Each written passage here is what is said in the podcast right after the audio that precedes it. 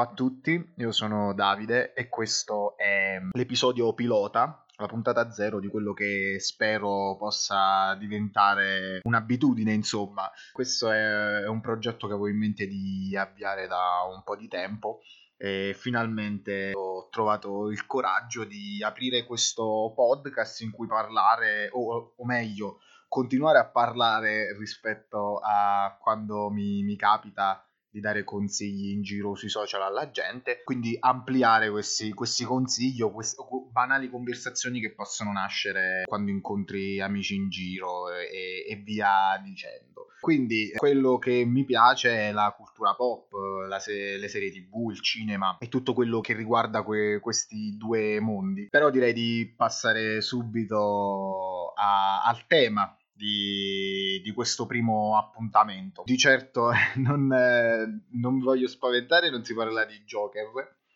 in quanto credo anche la signora in fila alle poste l'altro giorno insieme a voi vi abbia detto la sua sul film Todd Phillips, quindi io ve la risparmierò questa eterna sofferenza. Però par- parliamo sempre di qualcosa di, di recente. Te sto parlando di Euforia, sicuramente ne avrete sentito parlare. Mm, questa serie HBO creata da Sam Levinson eh, con protagonista Zendaya e tra gli altri anche Hunter Schaefer, questa attrice modella transgender. Euforia per me è stata, e non l'ho nascosto in, in giro, la, la, serie dell'anno, una rivelazione assoluta, pazzesca e fenomenale per me sotto qualsiasi punto di vista. Io avevo un hype giustificato, possiamo dire così tra virgolette, perché di Sam Levinson avevo già visto il suo debutto alla regia, che credo sia arrivato anche in Italia, forse direttamente su qualche canale satellitare tipo Sky. Ed è il suo film eh, Assassination, Assassination Nation, che ha molte cose in, in comune con Euphoria, tra cui le stesse tematiche di cui parla eh, la serie, ma anche questa estetica molto eh, giovanile, guidata da, da, neon e trap music, che è, è, appunto, per chi ha visto Euphoria sa esattamente di cosa sto parlando. Assassination Nation però era un film molto, molto particolare, portava alle, all'esagerazione estrema determinate tematiche, a partire da quello che era il tema principale, cioè la la privacy al giorno d'oggi sul web. Quindi era un film iper violento, iper colorato, iper musicato. Diciamo un, molto un giocattolone che si rifaceva a, ai film di exploitation e che sotto questo aspetto quindi ha poco a che fare con Euphoria, ma io l'avevo trovato folgorante proprio per questi motivi.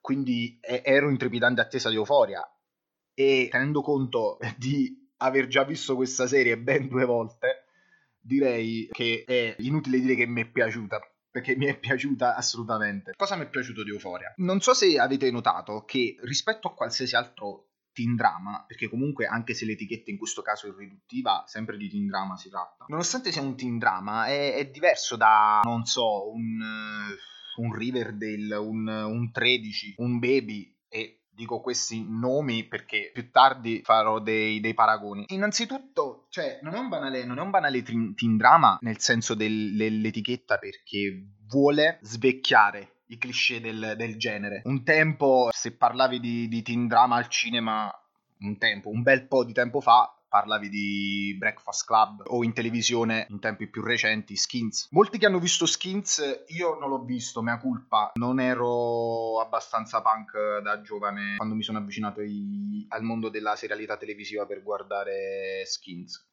però molti che hanno visto Skins e poi Euphoria li hanno trovati molto, molto simili, hanno detto che Euphoria vuole un po' essere lo Skins americano, lo rifà. Io per quel poco che comunque poi ho visto di skins, non, non sono d'accordo. Beh, beh, perché Euphoria ha un'estetica tutta sua alla fine, cioè que- quello è il suo tratto maggiormente eh, per cui eh, maggiormente si distingue. È un modo di andare oltre le solite cose da racconto liceale americano, il bullo, la cheerleader, il palestrato, il secchione, il nerd. In Euforia tu, tutti fanno gruppo. Sì, ci sono quelle normali di, distinzioni che ci sarebbero in qualsiasi altro racconto del genere, ma non sono preponderanti. C'è eh, appunto la ragazza transgender interpretata da Hunter Schaefer che è Jules, che fa strano dirlo, ma viene trattata come la donna che è, perché non è mai preminente nel racconto il fatto che lei sia transessuale, nel senso verrà accennato nella serie un, un paio di volte, ma rispetto a a, ad altri prodotti del genere non, non, ci si concentrerà perché appunto è una cosa a, abbastanza normale ormai, almeno per quanto riguarda la cultura americana, perché è da tener conto che eh, ovviamente queste storie fanno riferimento a una cultura che non è la nostra. Per questo a noi ci è toccato Baby. Ma questo è un altro paio di, di maniche. Ma l'esempio di, di Hunter Schaefer in Euphoria è solo uno dei, dei tanti che, che, potrei fare. In realtà, nel panorama dell'intrattenimento americano, questa cosa che fa Euphoria non è nuova perché stanno iniziando a, a, svecchiare, come dicevo prima, questi cliché del genere. Si è iniziato al, al cinema sempre quest'anno. Non so se vi è capitato di, di vedere questo film che in Italia è arrivato co, col pessimo titolo di La rivincita delle sfigate.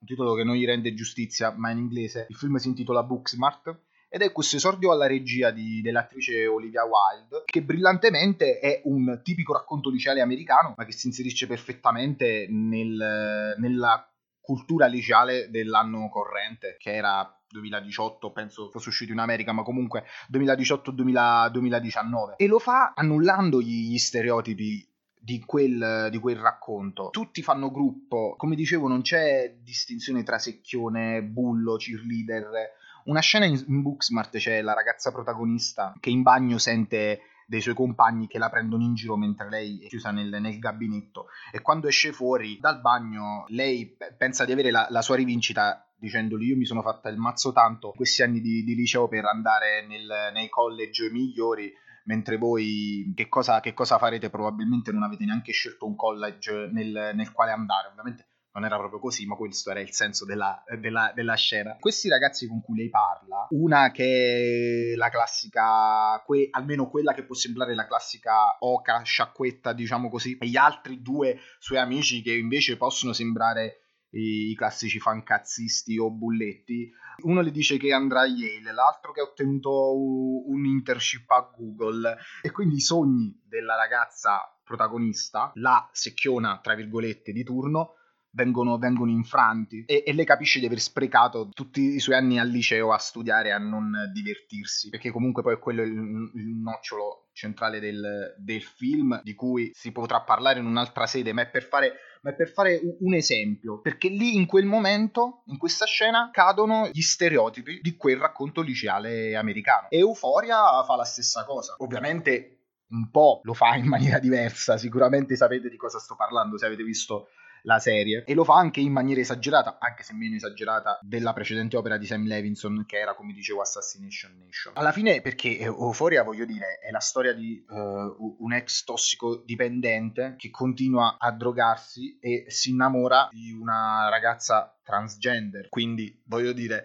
non il classico, scusate se ripeto sempre il termine, non il classico racconto liceale americano, però il fatto è che questo sta diventando il classico tipo di questo racconto nel, 2000, nel 2019. Io onestamente non posso che esserne contento perché la serialità televisiva non, è, non, è, non ha imparato eh, niente dal, da questa tematica. Se penso, se penso, a 13, che è il, il, il teen drama più popolare, penso, al, al, momento nel genere, se penso a 13, 13 partiva come un prodotto furbissimo ovviamente, molto pop anche lui nella sua costruzione, nella sua impostazione narrativa. E anche nei suoi personaggi, nonostante rimanesse ancorato a quelli che sono i classici stereotipi del genere. Solo che si è rivelato il prodotto mediocre che, che era, almeno diciamo da metà della prima stagione in poi, nonostante rispetto alla seconda e la terribile terza, di cui appunto anche qui servirebbe un episodio a parte, almeno si faceva guardare la prima stagione, voglio dire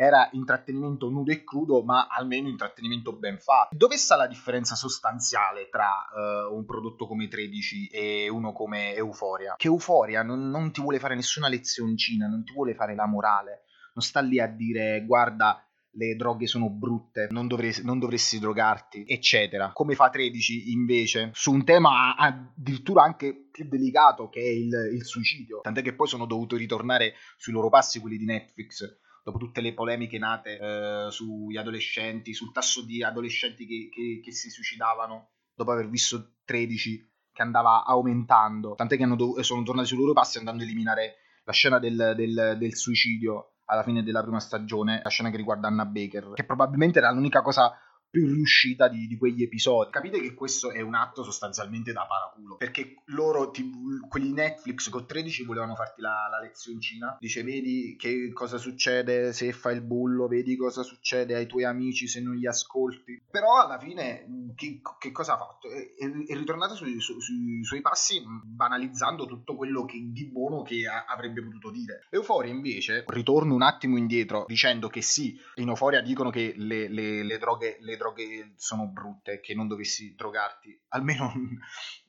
non nella quantità in cui fanno i personaggi di, di questa serie. Però, cioè, non sta lì a, a, a, farti, a farti, la morale. E Sam Levinson, il creatore della serie, è, è un ex tossicodipendente e per questo credo che sia un buon ritratto di determinate tematiche tra cui appunto la tossicodipendenza, perché è, è reale. Tu, tutto quello che propone Euforia è reale. Che piaccia o meno, probabilmente la generazione Z del 2019, o almeno la generazione Z americana del 2019, perché attenzione, di ragazzi di Euforia si tratta della generazione Z, sì, perché si fa sempre confusione tra millennials e generazione Z, cioè quelli nati dal 2000 in poi, se non sbaglio. Infatti Rue, la protagonista che è interpretata da Zendaya, eh, nel pilota della serie dice di essere nata tre giorni dopo l'attentato dell'11 settembre.